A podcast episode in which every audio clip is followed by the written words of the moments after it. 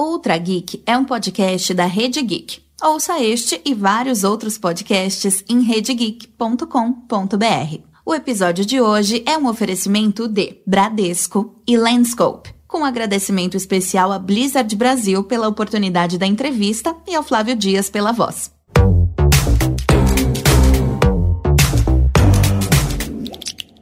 Polo Sul, diz a placa fincada na neve. Na frente de uma TV, sob a neve que cai sem parar, dois pinguins conversam. Dá uma ligada na TV, Léo, diz o primeiro pinguim. Nunca tem nada de novo na TV, Dan. O segundo pinguim retruca.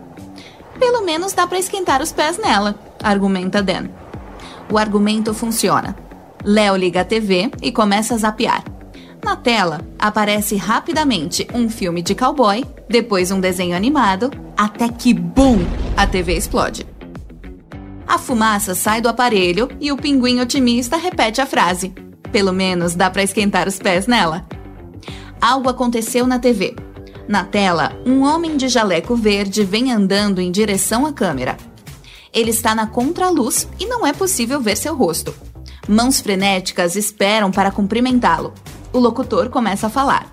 E agora, aquele de quem você já ouviu falar. Aquele que você está esperando, o zagueiro das perguntas, o King Kong do conhecimento, o Duque das descobertas, o gigante dos cientistas, o Elvis da experimentação, o Bigman em carne e osso. Senhoras e senhores, nós apresentamos o fantástico. O locutor para.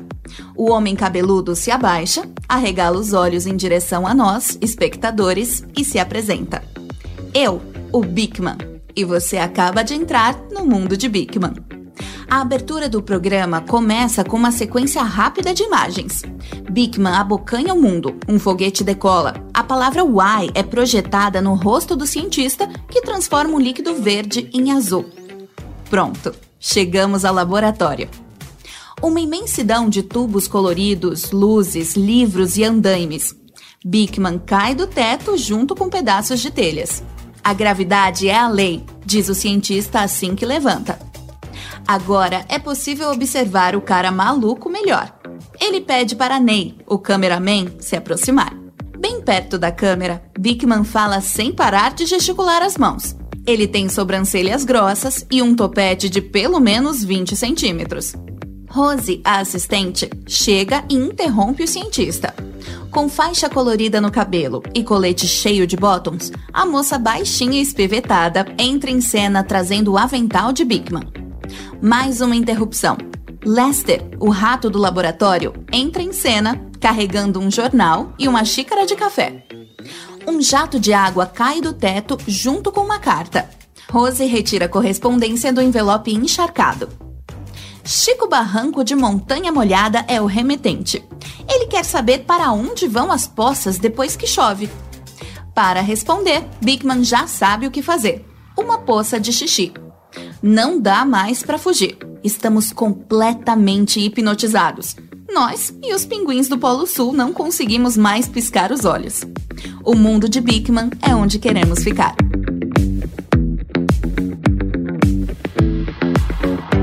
O episódio de hoje tem a apresentação de Tato Tarkan. Eu vejo você como um educador. Não importa se você fala com crianças ou adultos. Com a participação especial do zagueiro das perguntas, o King Kong do conhecimento, o Duque das descobertas, o gigante dos cientistas, o Elvis da experimentação, o Bigman em carne e osso, Pousa Lum. Queríamos que funcionasse para as crianças, ah. mas que não enlouquecesse os pais sentados no sofá. Os links citados durante o programa estão na publicação deste episódio em redegeek.com.br. Este é o Ultra Geek 400 e o papo com o Bigman começa logo após os recadinhos.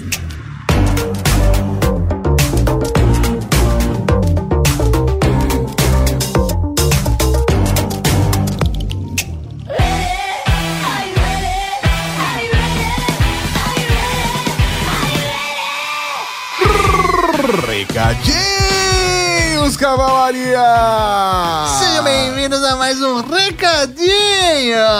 Professor Mauri, talvez algumas pessoas estejam estranhando, porque está em português esse áudio. É lógico, porque a gente fala português. É, exatamente. Porque o que acontece? Se você não percebeu no seu feed, ou no seu agregador, ou no Spotify, onde quer que você esteja ouvindo, o Ultra Geek essa semana, Ultra Geek especial, episódio 400, Parabéns! Pickman! 400, Porra. Tato! 400! Tá, professor Mauri, quem diria, hein? 400, 400 Ultra Geeks. Ultra Geek. Eu aposto que se a gente contar direito já passou. Ah, não, mas é Mais ou 400. menos. 400. O episódio especial 400 tem duas versões. Uma versão em português, que é com todo o áudio, narração em português e a entrevista com voice over, né? Com uma tradução, uma adaptação. Feita pelo dublador Flávio Dias. Exatamente com a participação especial do lindo do Flávio Dias, que foi e é o dublador oficial do Bigman no Brasil. E também temos uma versão em inglês, com um áudio original. Pra quem quer ver a voz do Pousalum ali, pegar as nuances do Pousalum na voz original. Mas a gente fez uma coisa diferente nessa versão em inglês. O quê? A narração e a construção do episódio está toda em inglês. É lógico. Tirando esse trecho do Recadinhos que é igual para as duas, que é só em português, nós temos um Ultra Geek em inglês, mano. Olha, é bilíngue. Aí você tá me perguntando por que isso? Pro Pousalum ouvir e entender,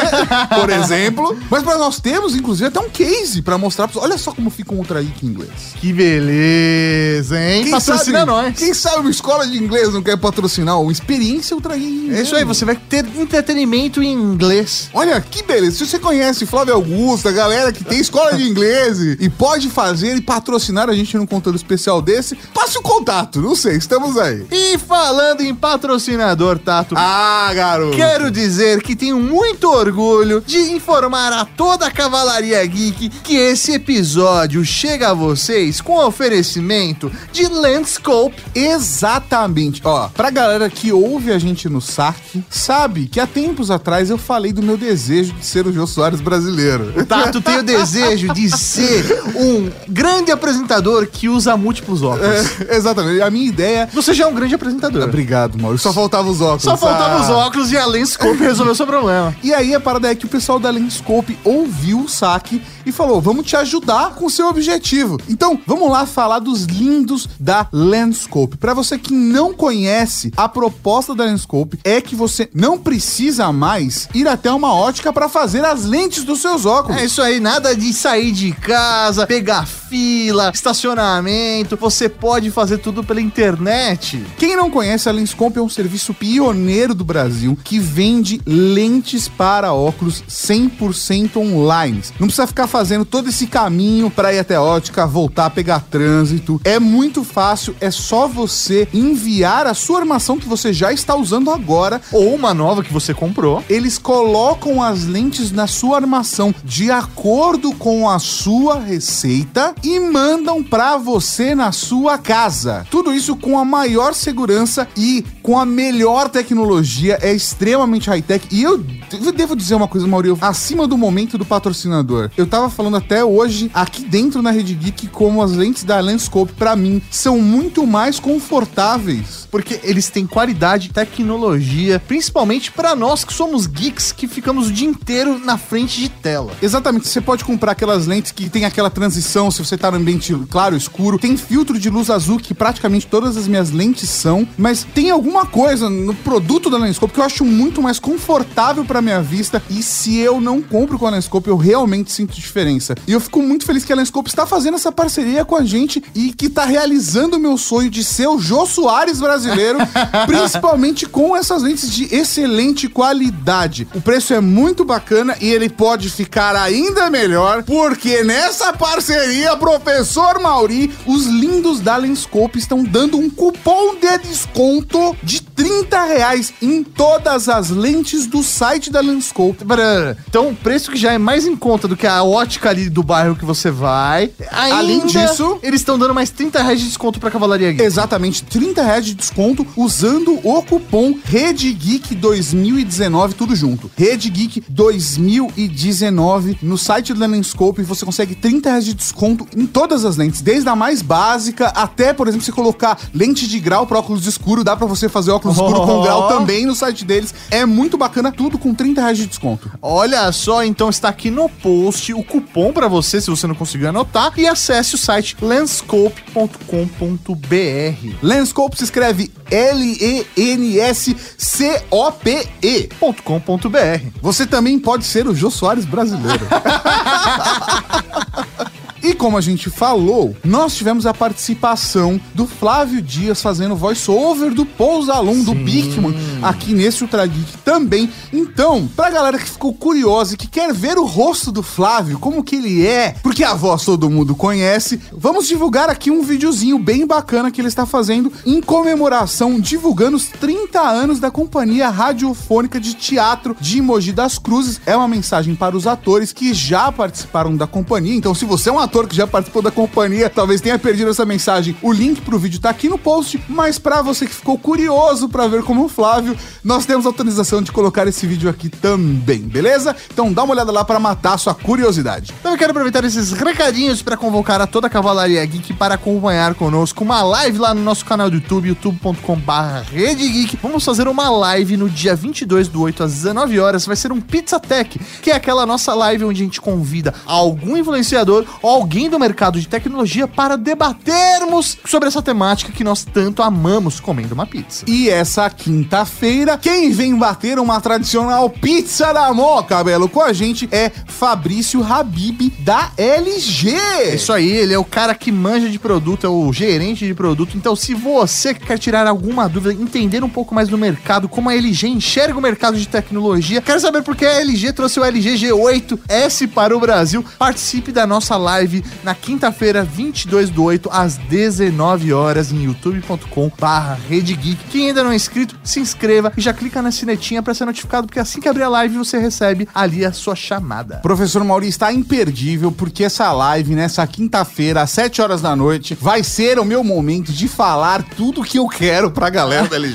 Vamos ver. É isso, porque tem um monte de dúvida que eu tenho em relação ao caminho que a LG tomou nos últimos anos. Então, se você acompanha a tecnologia e gosta desses momentos que a gente abre dentro do nosso canal do YouTube pra discutir com a galera que faz com que os produtos cheguem até nossas mãos, a galera que trabalha no mercado, vai lá, não perde essa live. E antes e antes de acabar, quero aqui anunciar o prêmio Padrim desse mês. Aquela galera que apoia o nosso trabalho em padrim.com.br barra Rede Geek. Ou ainda redgeek.com.br barra apoie. Vocês sabem que nós fazemos um sorteio mensal para quem colabora com Coisa Linda de Deus e com Ike E o vencedor desse mês do Coisa Linda de Deus vai levar para casa 50 reais no Uber para poder sair, beber e não precisar dirigir. Que beleza, professor Mauri. Quem foi o grande Felizardo? Rodrigo Bueno Mascarenhas. Que beleza, 50 conto no Uber na sua conta, que coisa mais linda! E não, mas aí é ai que lindo. Ah, no Ike Lindor, nós estamos dando de presente 100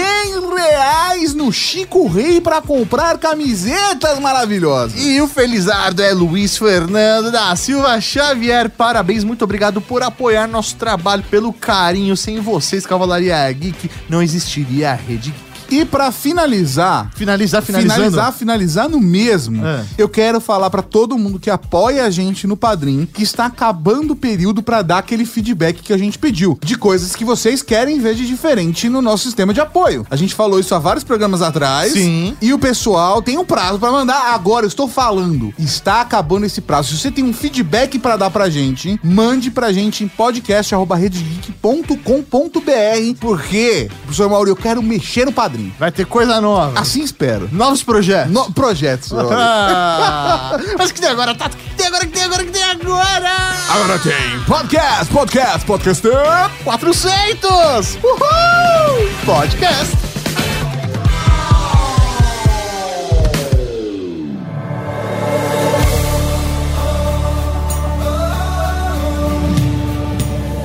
1994, estreava na TV Cultura O Mundo de Bickman.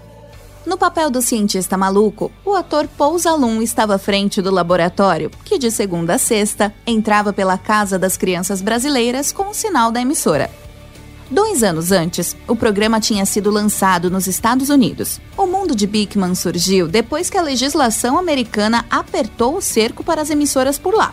A partir de 1991, os canais de televisão só poderiam renovar suas licenças de funcionamento se incluíssem uma programação infantil. Cansados de passar os Flintstones para ensinar as crianças sobre o passado e os Jetsons sobre o futuro, os canais resolveram inovar. Entre setembro de 92 e agosto de 98, foram exibidos 91 episódios de O Mundo de Bigman nos Estados Unidos.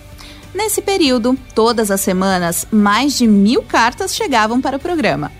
Elas vinham de crianças, adultos e professores dos Estados Unidos, Canadá e da Suécia. Na tradução do programa no Brasil, os remetentes das cartas recebiam nomes fictícios e relacionados ao tema da pergunta feita. O Mundo de Bickman ficou no ar até 2002 pela TV Cultura. Outros canais de TV a cabo reprisaram o programa até 2006. No ano passado, o Bickman voltou em uma série especial de três episódios no YouTube, que fazem parte da campanha do Projeto Kabum, produzido pela Blizzard. Flávio Dias, dublador que deu a voz ao Bickman dos anos 90, participou do projeto. A mesma voz, o mesmo cabelo, o mesmo avental. Nostalgia nas alturas. O retorno de Bickman deixou a internet eufórica. Para as crianças da década de 90, hoje geeks, cientistas e criativos inspirados no cara maluco de avental verde, Paul Alum é rockstar. Bickman, we love you!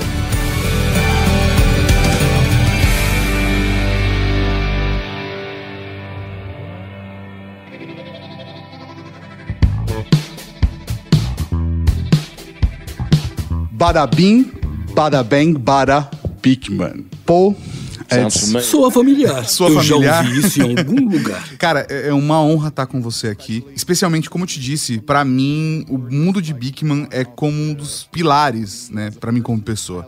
Eu tenho Star Trek, o mundo de Bickman e também Tibi Perônio. É, é quem eu sou, sabe? É o que me faz um geek. Um geek? Sim, sim, exatamente. Certo. Bem, primeiramente, eu gostaria de saber. Isso significa que eu sou um geek. Se você não é o geek, você é tipo o pai geek de todos nós. Ah, sim, sim. Não, eu definitivamente sou um geek. Eu abraço a minha geekice. Minha comunidade geek e minha geekdom. Ah, Ser sim. geek é o que eu sou. Primeiramente, eu, eu gostaria de saber sobre o mundo de Bickman. O que, que você acha da ideia de trazer um manipulador de bonecos e transformar ele em um cientista louco? E não só isso, mas também transformar outro manipulador de bonecos em um rato gigante. Certo. Qual foi a ideia? De onde você acha que veio? Bom, ah, meu entendimento é. Eles tentaram escalar o papel de Bickman em Hollywood e eles não conseguiram achar alguém estranho o bastante. Louco bastante. Sim, o que é estranho, porque eu trabalhei por um curto período de tempo como um ator em Hollywood. E é uma competição que é bem dura como ator. Mas se você é um produtor, tipo, procurando um talento, não tem talento em toda a cidade, sabe? É só um bando de idiotas. Então, tipo, é ainda mais estranho. A situação ficou doida e eles tiveram uma grande dificuldade achando a pessoa certa e que fosse peculiar e estranha o suficiente. Então eles meio que saíram de toda aquela coisa de Hollywood. E o cara que dirigiu o programa, um cara chamado Jay Dubin, ele me conheceu em Nova York por um cara que foi comigo em um acampamento de verão e fizemos algumas coisas pra HBO nos anos 80 e blá blá blá. E ele disse: "E esse cara, Zalum?" E eu mandei pra ele uma fita com uma esquete que eu fiz, onde eu me visto como se fosse um cientista. E eu falava sobre comida e o quão nojenta ela é. E eu tinha vários slides de comidas e seus ingredientes. E eles ficaram tipo, ah meu Deus, esse é o cara. Eles me colocaram no avião e eu fiz aqueles testes. Atuei, interpretei. Eles estavam desesperados. Então eu consegui o trabalho. Agora, o Mark Hitz, que interpretou o Lester, o cara na roupa de rato, ele foi contratado pra fazer um marionete no programa. Ia ter um marionete de rato e o diretor disse: Por que, que a gente precisa de um boneco? E eu entendo agora. Eu sou manipulador de bonecos. Eu acredito em marionete. Mas ficou sem sentido, porque tudo que o boneco faria era falar. E isso não é interessante para o marionetista. Uh, Marionetes são sobre agir e fazer coisas. O boneco não seria de nenhuma ajuda. Era sempre corta pro boneco, que faz uma sacada inteligente, e corta de novo pro É, não Bigman. teria nenhuma interação com você, né? Com o Bickman, certo? Bom, poderia ter interação, mas a coisa é que ele não poderia ajudar fisicamente com nada. Ele não podia segurar nada, não podia demonstrar nada. Só não encaixava bem. Apontar, falar, conversar. Sim, é, não era uma boa ideia. Então o Jay disse: vamos colocar ele numa roupa de rato e usar um cara numa roupa de rato. Sabe? Foi uma grande ideia. E tipo, Olha, eu acho que foi uma das melhores ideias do programa. sim. Eu, eu amo o Lester. Então, ele apareceu esperando fazer um marionete. E aí a gente disse: Não, na verdade você vai estar com uma roupa de rato na frente da câmera. E ele ficou tipo: O quê? então ele começou. Ele tinha, ele tinha essa voz estridente no começo. Uma voz assim meio. Ele conversava bem. Bom, não era bem assim, né? Mas era tipo estridente e aguda. Ele fez isso em alguns episódios. Mas aí, não, isso não funciona. E aí ele meio que achou a voz natural dele. Sabe, uma voz assim meio anasalada, assim puxando pro nasal. E sabe, ele, bom, ele era inacreditável. Ele era ótimo. Ele é, É, ótimo. eu acho que a química entre vocês na câmera é- era incrível. É, acho que muito disso tem a ver com o fato de que a gente realmente amava um ao outro. Realmente. A gente amava um ao outro. E sabe, a gente se divertiu muito junto. Ele tinha um senso de humor ótimo e uma sensibilidade muito grande. Ele era extremamente inteligente, muito bem educado, muito erudito. Ele fez universidade em Harvard. E tipo, eu tentava sempre tirar um sarro com isso. Ah, você foi pra Harvard. Mas tipo, ele sabia todas as regras de inglês, escrita, gramática, pontuação. E todas essas coisas que ele sabia, e eu realmente apreciava muito isso nele, e, e- e ele era ótimo. Então, acho que a química com certeza funcionou, porque nós gostávamos muito um do outro. E a gente realmente se dava bem junto, e teve momentos ótimos. Faz muito sentido. Como manipulador de fantoche, você sabe se comunicar com as crianças, certo? É, Eu consigo ver isso em um mundo de Bigman. Tipo, eu consigo ver pelo jeito que você fala com a gente e eu tenho a percepção de que você olha a gente nos olhos.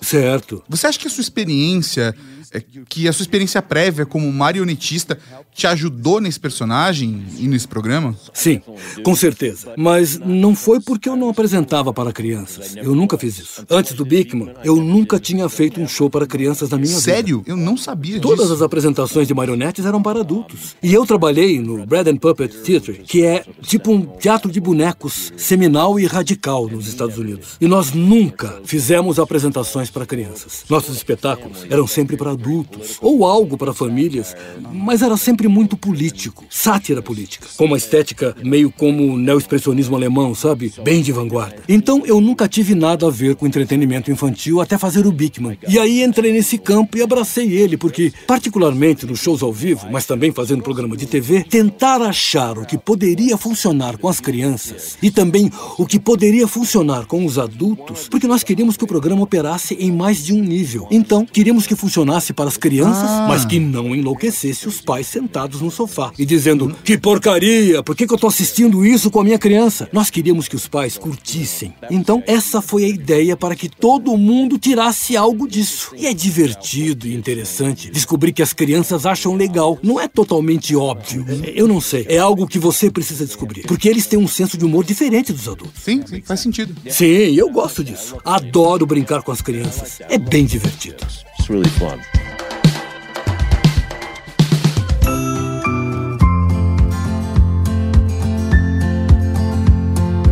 TV de botões com pedaço de bombril na ponta da antena.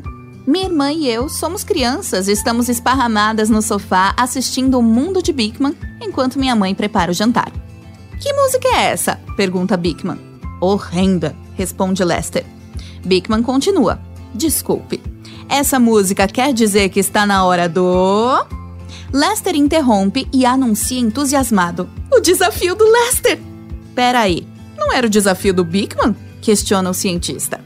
Já era, mon frère. Fui eu quem falei primeiro. Bigman coça a cabeça e responde: Parece justo. Tá legal, Lester. É a sua vez de juntar forças para humilhar a mim. E com toda a minha satisfação, Lester olha para a câmera cheio de orgulho. Eu te desafio a rasgar essa lista telefônica ao meio com suas mãozinhas. Bigman aceita. Ah, sem problemas. Ô Bruno! Entra em cena um urso gigante. Alguém vestido com uma fantasia que lembra um urso, na verdade. O urso é tão grande que a câmera não consegue enquadrar sua cabeça. Bruno, o urso, pega a lista e tenta rasgá-la. Lester fica indignado. Peraí, o que você está fazendo? Bigman responde: Bem, você disse mãos. Esse aqui é o Bruno e essas são as mãos dele. Lester fica bravo. Não as mãos dele, as suas mãos. É a vez de Bigman. Ah, tá legal. Eu vou tentar. Obrigado, hein, Bruno? Se manda. O urso sai de cena. Tudo bem, lá vou eu. Bigman faz força tentando rasgar a lista. Faz tanta força que começa a ficar vermelho. Lester ri do esforço do cientista. É um pouquinho grossa, Lester. Não dá. Dá sim, responde Lester enquanto pega a lista e continua. Olha, eu coloco as ditas mãos aqui e dobro aqui e. A lista começa a se rasgar. Bigman ri do sucesso do amigo. Uau, Lester! Como é que você fez isso? Minha irmã, do meu lado do sofá, responde: Ele é bem forte, ué. O rato, cheio de si, explica o segredo. Precisa de um pouco de virilidade, um toque de masculinidade, mais um pouco de coragem e um tantinho de machismo. Aprendi com a minha bisavó. Bickman faz cara de desconfiado. Eu estou com um palpite de que tem mais ciência aí do que força. Lester discorda. Não, não tem ciência nenhuma. Ô Ney, agora vamos fazer um replay. Lester chama o cameraman para dar o replay. Em câmera lenta, as imagens das mãos do rato aparecem enquanto Lester explica. Usando minhas mãos como ponto de apoio e meus braços como alavanca, eu dobro o livro em V. E aí, ao empurrar a página de cima, consigo jogar minha força em cada uma. Dessa forma, rasgo as páginas numa sucessão rápida, dando a ilusão de uma incrível demonstração de força. Lester está todo orgulhoso. Bickman comenta enquanto dá uma piscadinha para nós. Você tem razão, Lester. Não tem ciência nenhuma. Estou tão orgulhoso de você, meu ratinho acadêmico. Do alto dos meus 10 anos, eu olho a mesinha do telefone do lado do suporte da TV em busca da lista telefônica. Será que eu consigo rasgar uma lista? Convido minha irmã para participar da experiência. Com jeito, repito os mesmos movimentos de Lester. Ela só tem 6 anos, mas tem autoridade. É ela quem posiciona minha mão da forma correta para dobrar a pilha de folhas da lista.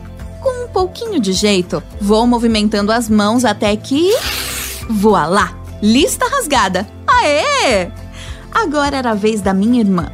Outra lista encontrada na gaveta. Ela se posiciona e a gente começa a contagem.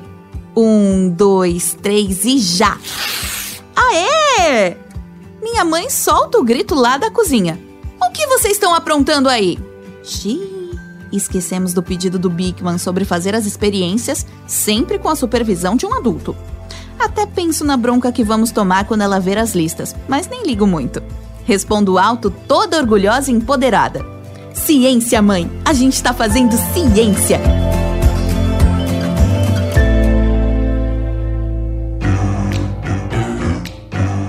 Eu vejo muito dessa linguagem de manipulador de boneco no mundo de Bikman. Certo. Eu não sei se é só o seu trabalho, se é sua mão no show, né, e do Mark também, mas eu vejo muito dessa linguagem marionetista ali. Especialmente que eu ouvi a sua entrevista com os caras do SciCast e você disse para eles que, num episódio que eu amo, o episódio do ranho, e você contou a história Sim. de como vocês pensaram sobre todo entrando no nariz e algo do tipo. E isso é, tipo, isso é teatral, sabe? É o que eu vejo como uma linguagem de teatro de bonecos dentro do mundo de Bigman. Certo. Você enxerga da mesma forma que eu vejo?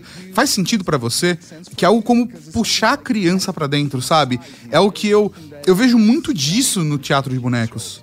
Certo. Bem, eu sei que foi um dos primeiros episódios que fizemos. O diretor J.W. me disse. Eu não sei por que ele me disse isso, mas ele disse: Sabe, como você faria um episódio sobre ranho? E eu disse: Ah, a gente deveria ir pra dentro do nariz. Fazer a coisa toda como um astronauta, em algo tipo NASA, com um traje, meleca e tudo mais. E bem, foi o que a gente fez. Quer dizer, eu falei antes sobre ser um corredor e ele disse: Não, esquece isso. Vamos fazer um sonotube. Sabe, aqueles que usam pra montar postes de concreto. Esses tubos grandes de papelão. Aí eles colocaram um plástico bolha nele e uns 700 dólares de ranho, efeito especial de Hollywood, cobrindo Mas tudo. era isso. nojento. Ah, sim.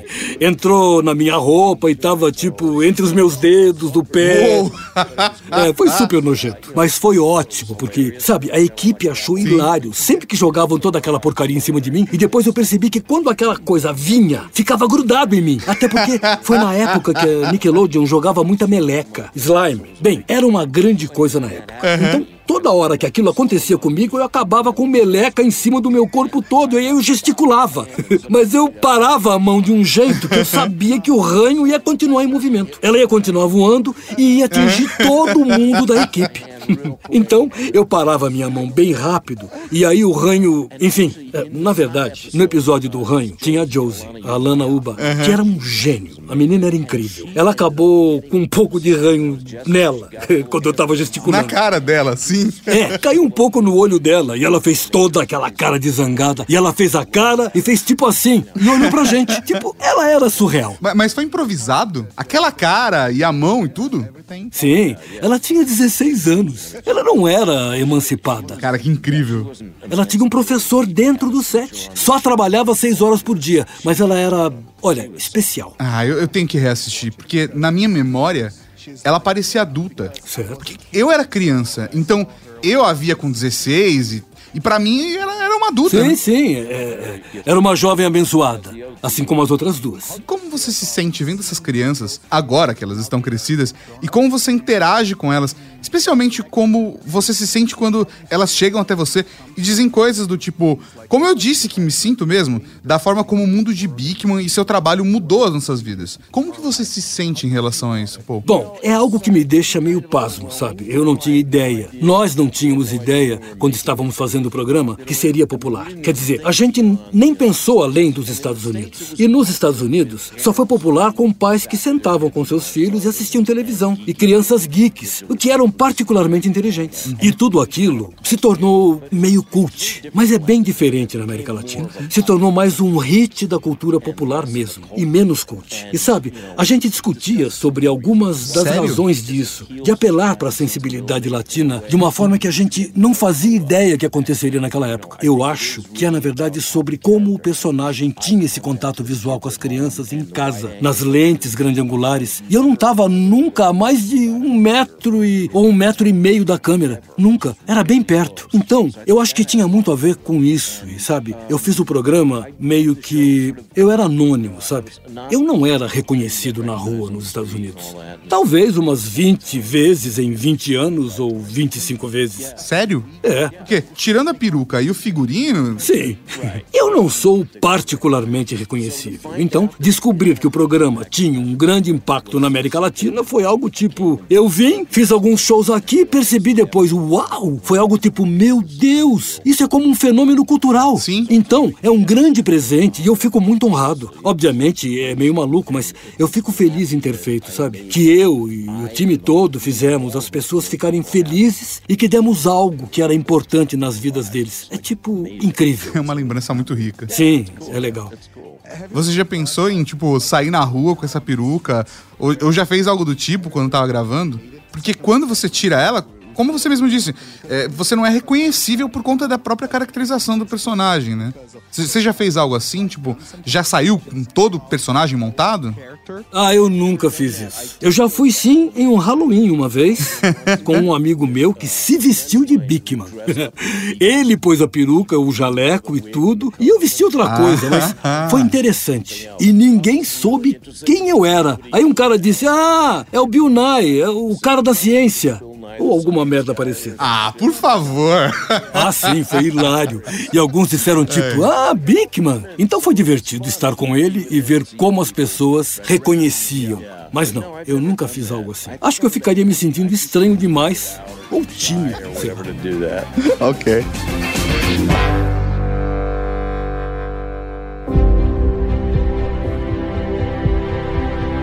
Em 1996, não tinha busca do Google, não tinha nada. Se a gente quisesse consultar quem era determinado personagem da história, que procurasse nos livros da escola, na biblioteca municipal, a muitos pontos de ônibus de distância, ou nos livros da enciclopédia que minha mãe herdou do meu avô.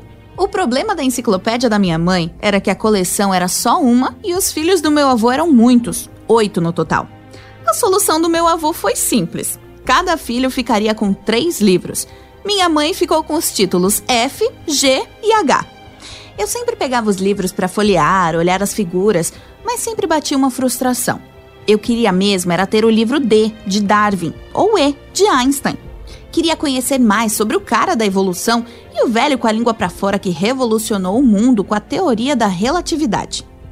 Mas eis que um belo dia eu conheci um dos meus ídolos. Aconteceu quando eu assisti ao Mundo de Bickman. Sem cerimônia, Bickman anunciou: Eu apresento a vocês Ele, Sir Charles Darwin. Do fundo do laboratório de Bickman, um senhor vestido elegantemente com grandes costeletas caminhou apressadamente em direção à câmera.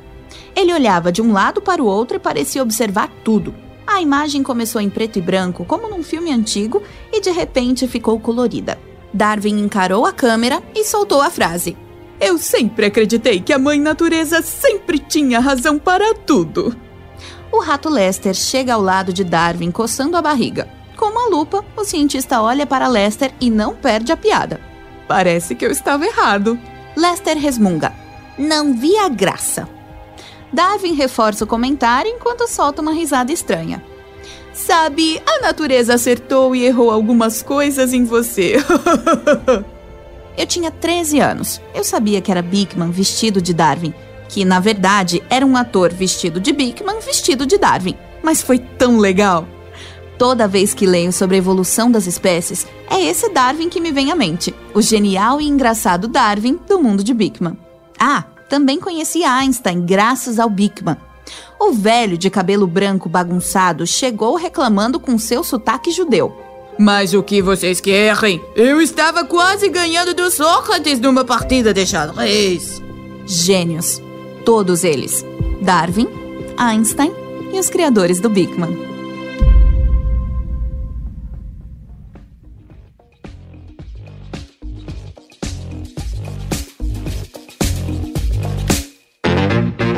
Talvez seja a percepção que eu tenho do conteúdo que eu vi você fazendo no mundo de Bigman. Mas eu tive a chance de dar uma olhada em um dos shows de marionete que você fez. Você tem vídeos no YouTube e eu vi toda essa sátira política que você faz. Você sente uma conexão? Tipo, eu vejo você como um educador. Não importa se você fala com crianças ou adultos. Você se vê da mesma forma? Eu acho que essa informação é divertida e eu acho divertido aprender coisas e ter uma perspectiva diferente das coisas para ver as coisas de outro ângulo, sabe? Eu gosto de ler sobre a história da República de Weimar e tal, em 1929 na Alemanha. Tipo, quem quer fazer algo assim? ah, eu, eu é curto. Todos os pormenores e o que acontecia culturalmente. O que os pintores estavam fazendo, o que os escritores estavam fazendo, a interação entre entre todas essas coisas é muito interessante. E você pode dizer que tudo isso é educacional, mas para mim é entretenimento. Então eu não vejo uma grande diferença. Tipo, na verdade, eu gosto mais de ler livros de não ficção do que livros de ficção. Não quer dizer que não haja boa ficção por aí. Eu só gosto muito de histórias de não ficção. Então, isso pode ser teoricamente educacional. Eu estou uhum. aprendendo algo. Provavelmente entra por uma orelha e sai por outra, mas sabe? quer dizer, frequentemente eu leio um livro duas ou ou três vezes, na verdade. Porque eu realmente quero aprender o conteúdo. É como um estudo. Sim, sim.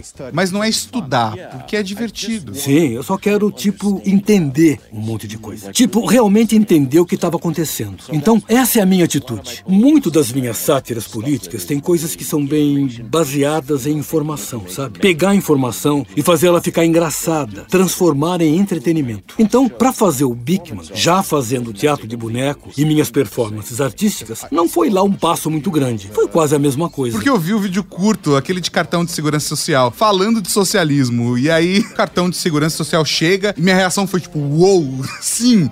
Tipo, se você tem informação, você consegue fazer a conexão, sabe? Certo. É, e eu entendo isso como entretenimento, mas para mim é tipo, você tá pegando a pessoa pela mão, sabe?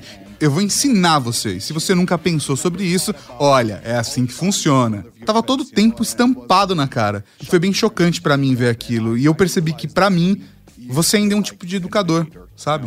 Uhum. É, esse é o meu sentimento. Eu acho que a motivação para isso veio de estar tão de saco cheio de todas essas pessoas dizendo não queremos socialismo, não queremos socialismo. Aí eles vão e sacam o dinheiro da segurança social.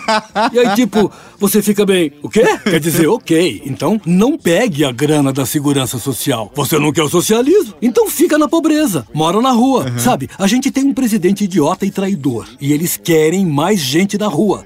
Eles querem mais gente pobre pobre morrendo. Essa é a ambição deles. Eles odeiam o governo. Eles querem se livrar do governo. E a hipocrisia dessas pessoas que estão votando nesse idiota. Eles dizem: odiamos o socialismo, mas sacam o dinheiro da segurança social. Então, muito disso, da minha sátira política, é motivada pela raiva da estupidez e da hipocrisia que está acontecendo. Eu não sou imune a isso. Eu sou hipócrita. Todos eu tenho minhas somos. merdas também. Sim, mas sabe, em certo ponto, me desculpe, eles ganham um grande prêmio. Eu não. Não sou o tipo. Só repetem, repetem o que ouvem, mas eles não estão pensando sobre isso. Certo?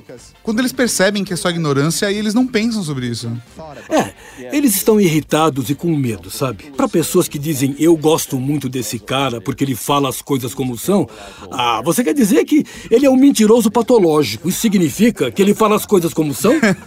Não, são coisas completamente opostas. Você não pode falar das coisas como elas são e ser um mentiroso patológico. Tem tipo 3.800 documentos com instâncias comprovadas. Quer dizer, tá de cabeça para baixo. Sim, sim. A gente vive num mundo do avesso. E sabe? é não só país. os Estados Unidos, viu? É o. Brasil também. Sabe, a gente vive em- em um estado totalitário nos Estados Unidos, como em muitos países, sabe? Não é uma democracia, é uma ditadura do Estado dominando as pessoas. E tipo, eu moro em um estado com 50 milhões de pessoas e eu tenho dois senadores. Minha filha mora em um estado com 650 mil pessoas e tem dois senadores. Não é uma democracia, não é um voto para cada pessoa. Então talvez um dia a gente tenha uma democracia, mas eu não vejo isso acontecendo. Sim. Tô parecendo bravo? Não, tá tudo bem. A cavalaria tá acostumada com isso. Sim, é louco, eu sei. É, é louco em todo lugar. Deixando o assunto um pouco mais leve.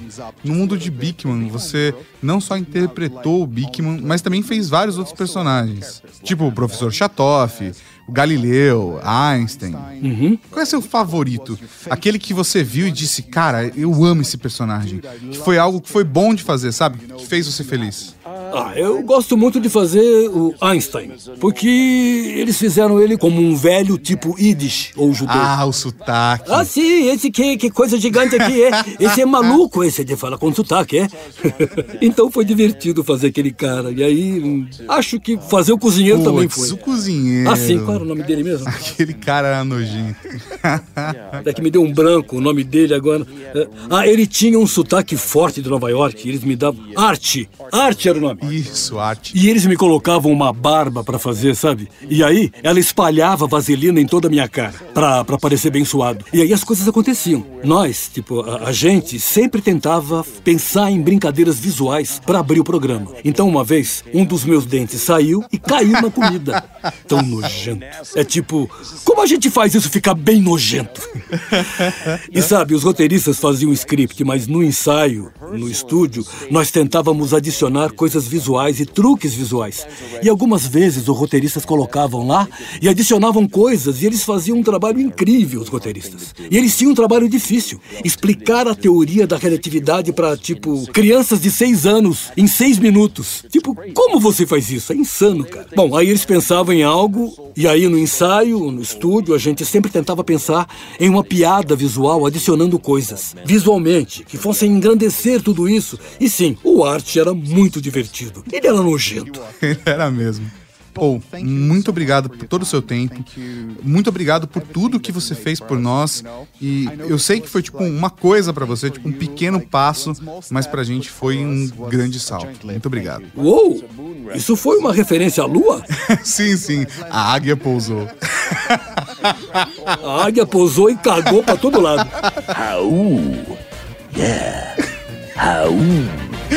Thank you, Paul.